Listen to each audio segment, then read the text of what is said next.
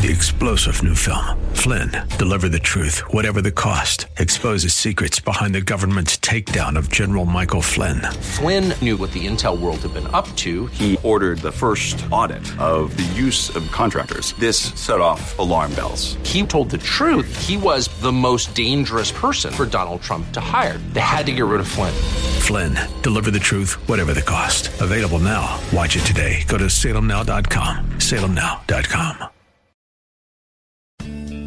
Grace and peace to you, and welcome to Reaching for Real Life Radio with Sean Azzaro, the senior pastor of River City Community Church in San Antonio, Texas. A church that exists to help people like you find the real life you were created for and find it to the full. That's what Jesus promised in John 10 10. And today we begin a new study in the Word. River City is a Bible teaching church, and in fact, this new series is called The Word. The Word of God. Is it a history book? Is it a book with more books inside it? It really doesn't matter because Sean's going to tell you what Jesus said about the Word of God. Jesus knew the Word of God, and in fact, He is the Word of God. It is much bigger than just a book. ReachingForRealLife.org has this full message, sermon notes, and series available for free. But if you feel led to bless this listener supported radio ministry right now, then please do so today. There's a place to give at ReachingForRealLife.org. Today's part two of the message called This is the Word. Pastor Sean is in Matthew chapter 4 and 2 Timothy chapter 3. It's time for Reaching for Real Life Radio. It's funny. When we started this ministry, and to this day, we worked in inner city housing projects and inner city ministry. And what was interesting is that in the inner city, man, one of the refreshing things I found is that the brokenness and the sin was kind of just out there. And it wasn't hidden. And you'd go, be walking down the street, and all of a sudden, the fight from in the house would just, in the housing project, would just spill out onto the street. And, you know, it was just all of the stuff. And it was one of those parts. We started in the housing project, and it was one of those parts that you just go, oh man, it's hard over there. A lot of brokenness there. What's interesting is as I got in and got connected, I saw clearly, you know, the same sins all exist in our suburban neighborhoods. We just are able, we have the resources to hide it behind a well manicured lawn, nice front door, nice fence. And it looks all nice on the outside. On the inside, the same issues with fear, infidelity, anger, rage. They're all there. It's just we have the resources to hide it. And it's funny because sometimes what you have, the thing that you have most of, can keep you from what you most need. What you most have can keep you from what you most need. And that's what they were experiencing. So in Amos, he gets seven and a half chapters of judgment, and then he says these words. This is verses 11, 12 of chapter 8. Behold, days are coming, declares the Lord God, when I will send a famine on the land. Not a famine for water, uh, or for bread, or a thirst for water, but rather for hearing the words of the Lord. People will stagger from sea to sea, and from the north even to the east. They'll go to and fro to seek the word of the Lord, but they will not find it. That's such a powerful, and, and that actually happened. They entered into, it was still a few hundred years away, but they entered into this time. The, the northern kingdom within 30 years was overrun by the Assyrians, kind of ceased to exist as a separate entity.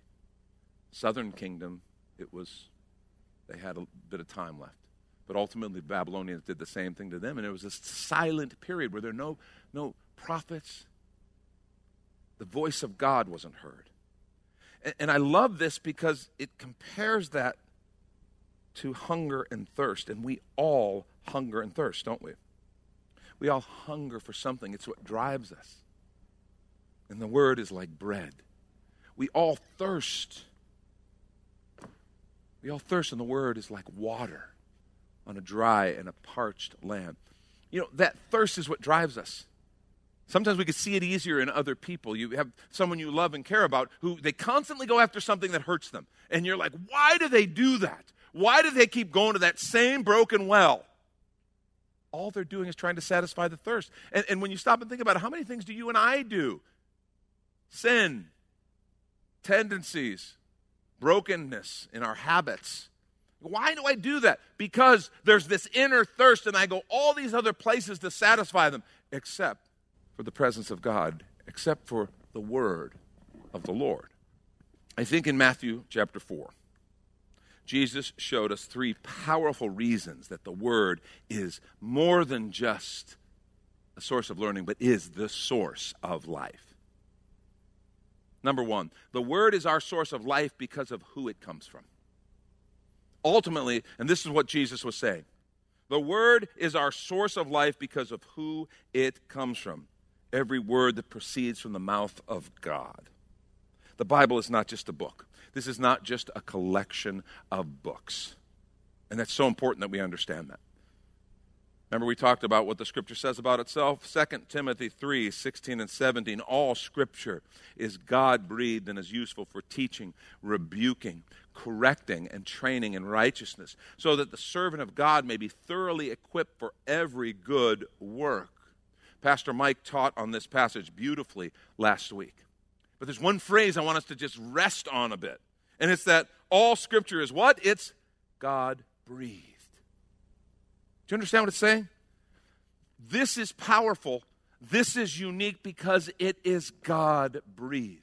His Spirit speaking, His Spirit guiding and protecting, His Spirit applying the Word to our hearts and to our lives.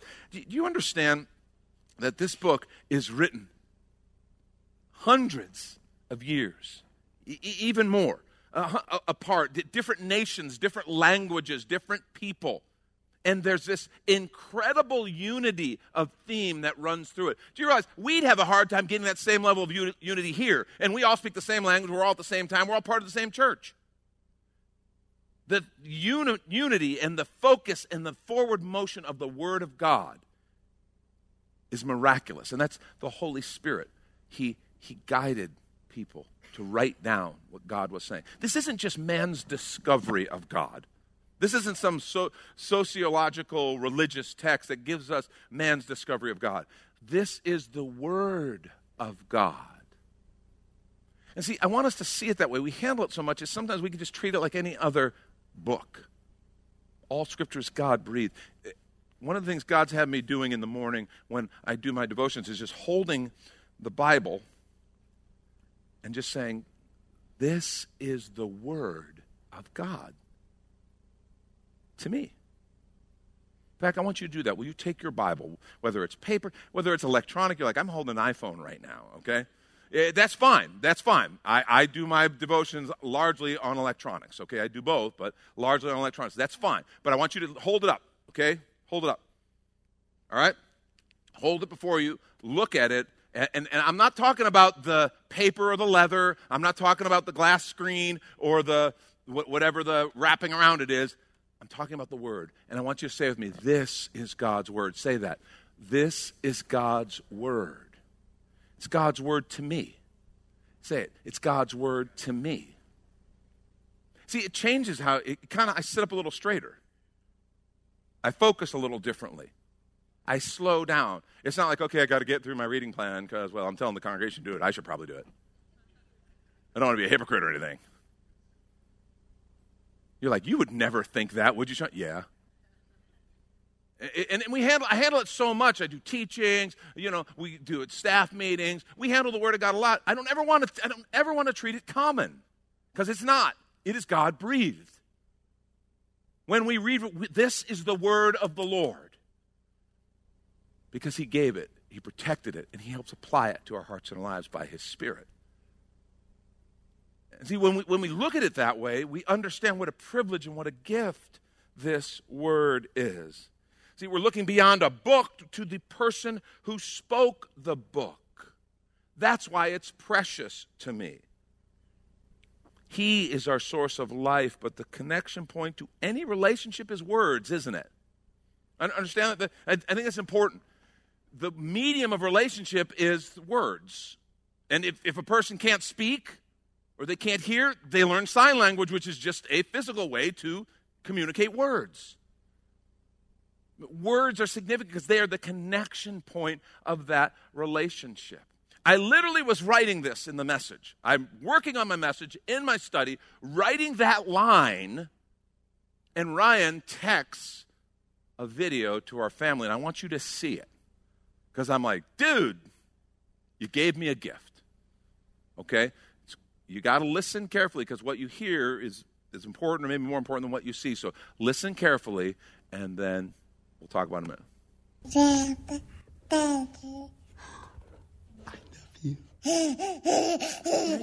That's right. I'm Dada.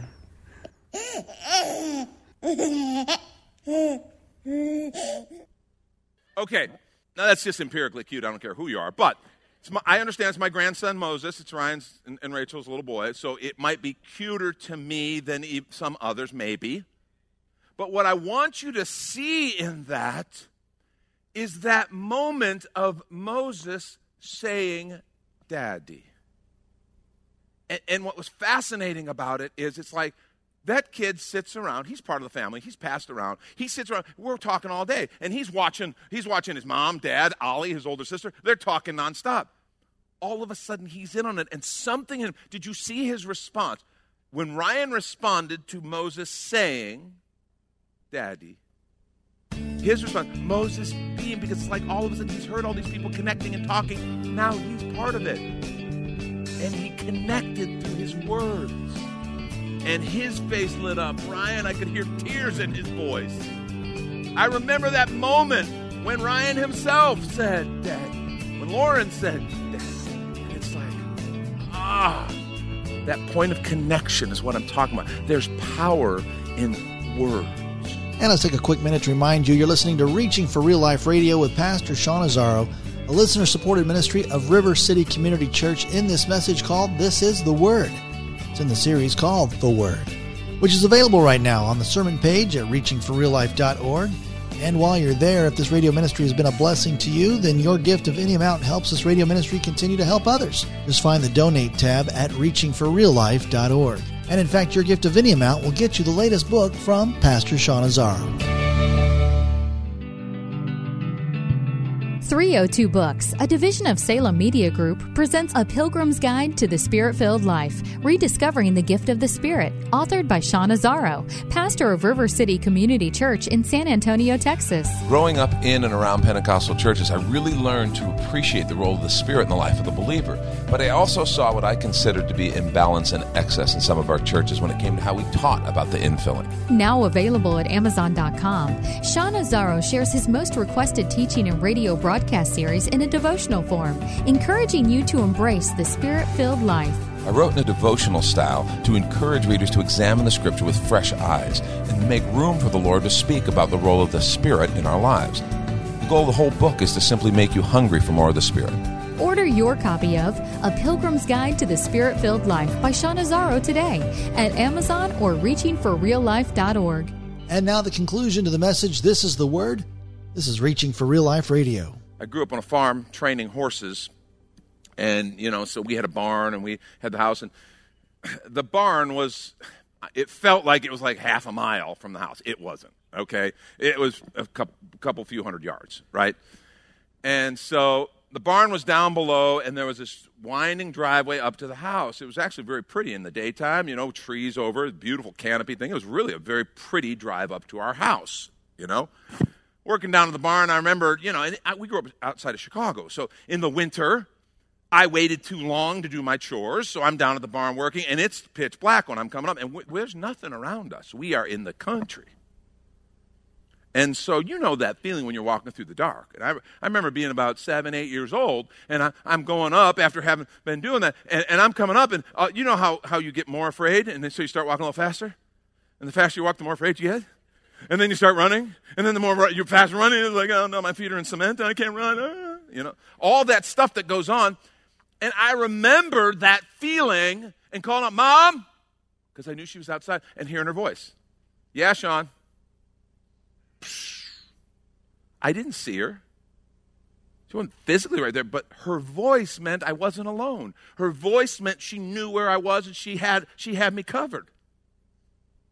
See, that's the voice of God. That's how it works. There's something about when you hear God's voice through His Word, through prayer, it, it brings you alive. It's like, oh my gosh, He's there. He's real. He sees me. He's with me. I'm not alone. The Word is our source of life because of who it comes from. See, that's why the Word is more than a source of learning, the Word is the source of life. Second thing Jesus showed us and how he used the Word is the Word sustains life because it's how we defeat temptation. The Word sustains life because it's how we defeat temptation. Let me say to you very clearly sin is death, and temptation is the temptation to sin. Romans 6:23. The wages of sin is what is it? Death, that's right. The wages of sin is death, but the gift of God is eternal life in Christ Jesus our Lord. See, sin is death. It steals the life God created us for. And temptation is that pull that we all experience to trust the flesh, the world, the enemy, that path over the path that God created us for. That's what Satan was tempting Jesus to leave the path Father had for him and take shortcuts. And those shortcuts would have amounted to sin. And the wages of sin is death. And I, what we need to see from this, and I want us to learn this, Jesus rebuffed every effort of the enemies with Scripture. He defeated him with the Word of God, and we should too. It's interesting. When I was reading through this, I started thinking about this. And it occurred to me that intentional sin in the life of a believer always starts with believing a lie. Did you realize that? Intentional sin in the life of a believer always starts by believing a lie. I'm not talking about the impulse, you know, uh, something happens and you cuss or, you know, I, I, it still can be sin. The, an impulse sin can still be sin, anger, whatever. But that can happen with me knowing that's hurtful, that's wrong, I don't want to walk that way. Intentional sin, when I, when I choose to let this sin be in my life, it is because I'm believing a lie. I'm not just talking about like obvious sins, you know, like stealing, right? Stealing, the lie behind stealing, taking something that isn't yours. The lie is, well, God can't care for you. So you should take that thing. You'll need it. God can't care for you. That's a lie. But when we intentionally steal, we're giving into that lie. How about infidelity in your marriage? The lie is, well, your spouse has wronged you. This person understands you. You deserve better. There's no hope for your marriage, so just go ahead and be with that person. It's a lie. And it's the root behind the choice to be unfaithful. I mean, these are obvious kind of Ten Commandment kind of sins, right? But it happens with all other kind of sins too. How about, and this is a no elbow zone right now. You'll know why in a moment. How about spending more than you can afford? No elbow zone. spending more than you, you, you can afford, it believes a lie that says, well, I'm not okay without that thing. I'm willing to hurt myself financially to have that thing. I can't afford it, but I got to have it. And so I spend more than I can afford. And that's an example of a sin that hurts me that is based on believing a lie. How about living or acting out of fear? I know that God says to trust him, but what if he's not trustworthy? How about listening to godless voices over God's word? And boy, we are surrounded by a lot of godless voices today, pressing in, pushing on us. And some of us are getting caught up in those voices and listening to them rather than what the Lord says through his word. See, do you understand this has been the enemy's strategy since the beginning? Remember what the serpent said to Eve in Genesis chapter 3? Did God really say? Oh, surely you won't die. You'll be like God. Just lies. And she swallowed it, hook, line, and sinker. Then she gave to Adam, and he swallowed it, hook, line, and sinker. Both of them. Jesus confronted the temptation and the lies of the enemy with Scripture, and so should we because the scripture is truth. Let me ask you something. What lies might you be believing that are hurting you right now? You know, when we do biblical counseling, this is one of the key things we, we hone in on. What lie is a person acting out of? Sometimes there's harmful behaviors in our life that if we really trace it back, why do I do that? Well, because I believe this. And that's where we go, wait a minute, whoa, whoa, whoa, whoa. That, that's not true. Look what the Word of God says. That's truth. And you confront those lies with the truth. And it's amazing when a person begins to really see, wow, I guess I have believed that. Something my parents told me, something my first spouse told me, something I've been living my life out of, this paradigm that's not true. It's just not true. And when the Word of God shines its light on that, the light of truth, person set free. You'll know the truth, and the truth will do what? It'll set you free. That's the power of the Word, it's the power of truth. What lies might you be believing that are causing some of the pain that you're experiencing? Jesus dealt with those lies with temptation with the Word of God. See, the Word is more than a source of learning, the Word is the source of life. Last thing, the Word gives life because it speaks to the deepest needs of our heart. It speaks to the deepest needs of our heart. It doesn't just speak to the spiritual life as though that's separate from all the rest. And, you know, I think we do this a lot.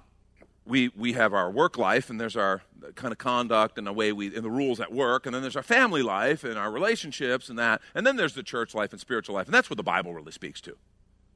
I, I want to say to you what jesus is showing us is yeah the scripture speaks to the deepest needs of our heart he was tempted in the issue of provision and he was hungry see we wrestle with this how we meet our needs this is one of the biggest things. When, when we talk about missing out on what God has for us, so many of us, I wish I could obey the Lord. I wish I could do that thing. I wish I could be a part of that. But I don't know that He's going to, I don't know that He's going to take care of me.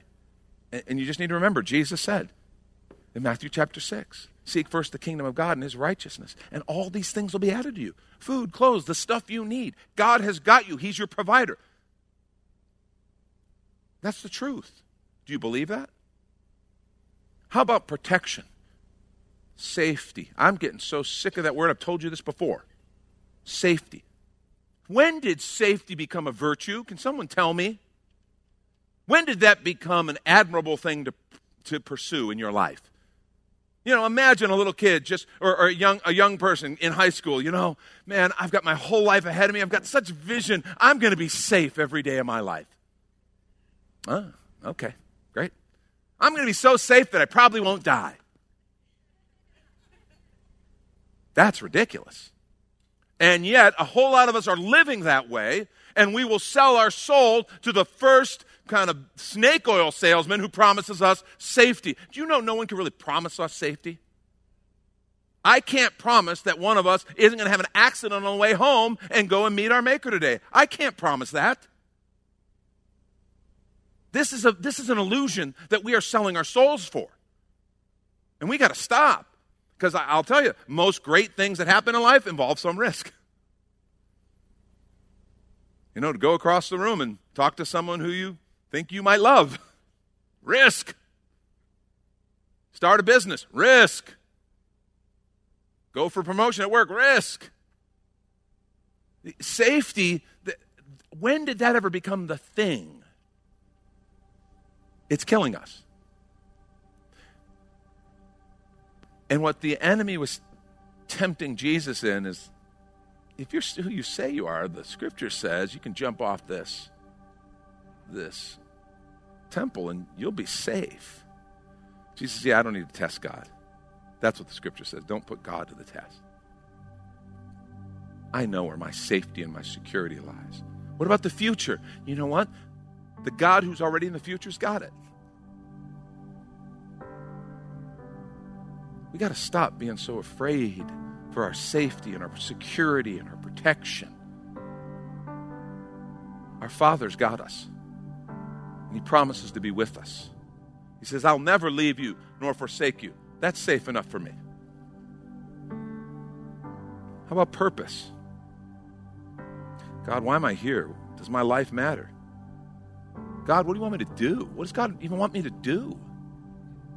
The enemy, this is the one the enemy would love to steal from you. just get you living on the treadmill of just getting by and getting to the weekend and have a little fun and then get do it again and just trying to grind out, get by, and just drop 70 years doing that. He'd love to get you on that treadmill instead of living the life of purpose that God created you for. Are we going to let him do that? See, the way we confront those lies is with the Word of God. No, no, no. Scripture says we were created to do good works in Christ Jesus. That's what the Scripture says. We're created for purpose and meaning. And what this tells me is God wants to meet all those deep needs of our heart. And He wants to talk to you and I daily about our provision, our protection, and our purpose. And the question is are we listening? Are you in the Word? Are you listening? My challenge for you is to start listening. That's Pastor Sean Azzaro. You've been listening to Reaching for Real Life Radio, and if you'd like to hear this full message in the series called The Word, it's available right now on demand at reachingforreallife.org. And we'd also love to hear from you on our contact page, or even better, your financial gift helps this radio ministry continue. Please find that donate tab at reachingforreallife.org. But of course, you're invited to visit and join us at River City Community Church, located on Lookout Road right behind Retama Park, right next to the Real Life Amphitheater. If you'd like to call the church, the number is 210 490 5262. As Reaching for Real Life Radio is a service of River City Community Church. We hope you join us again next time as you travel the road to real life.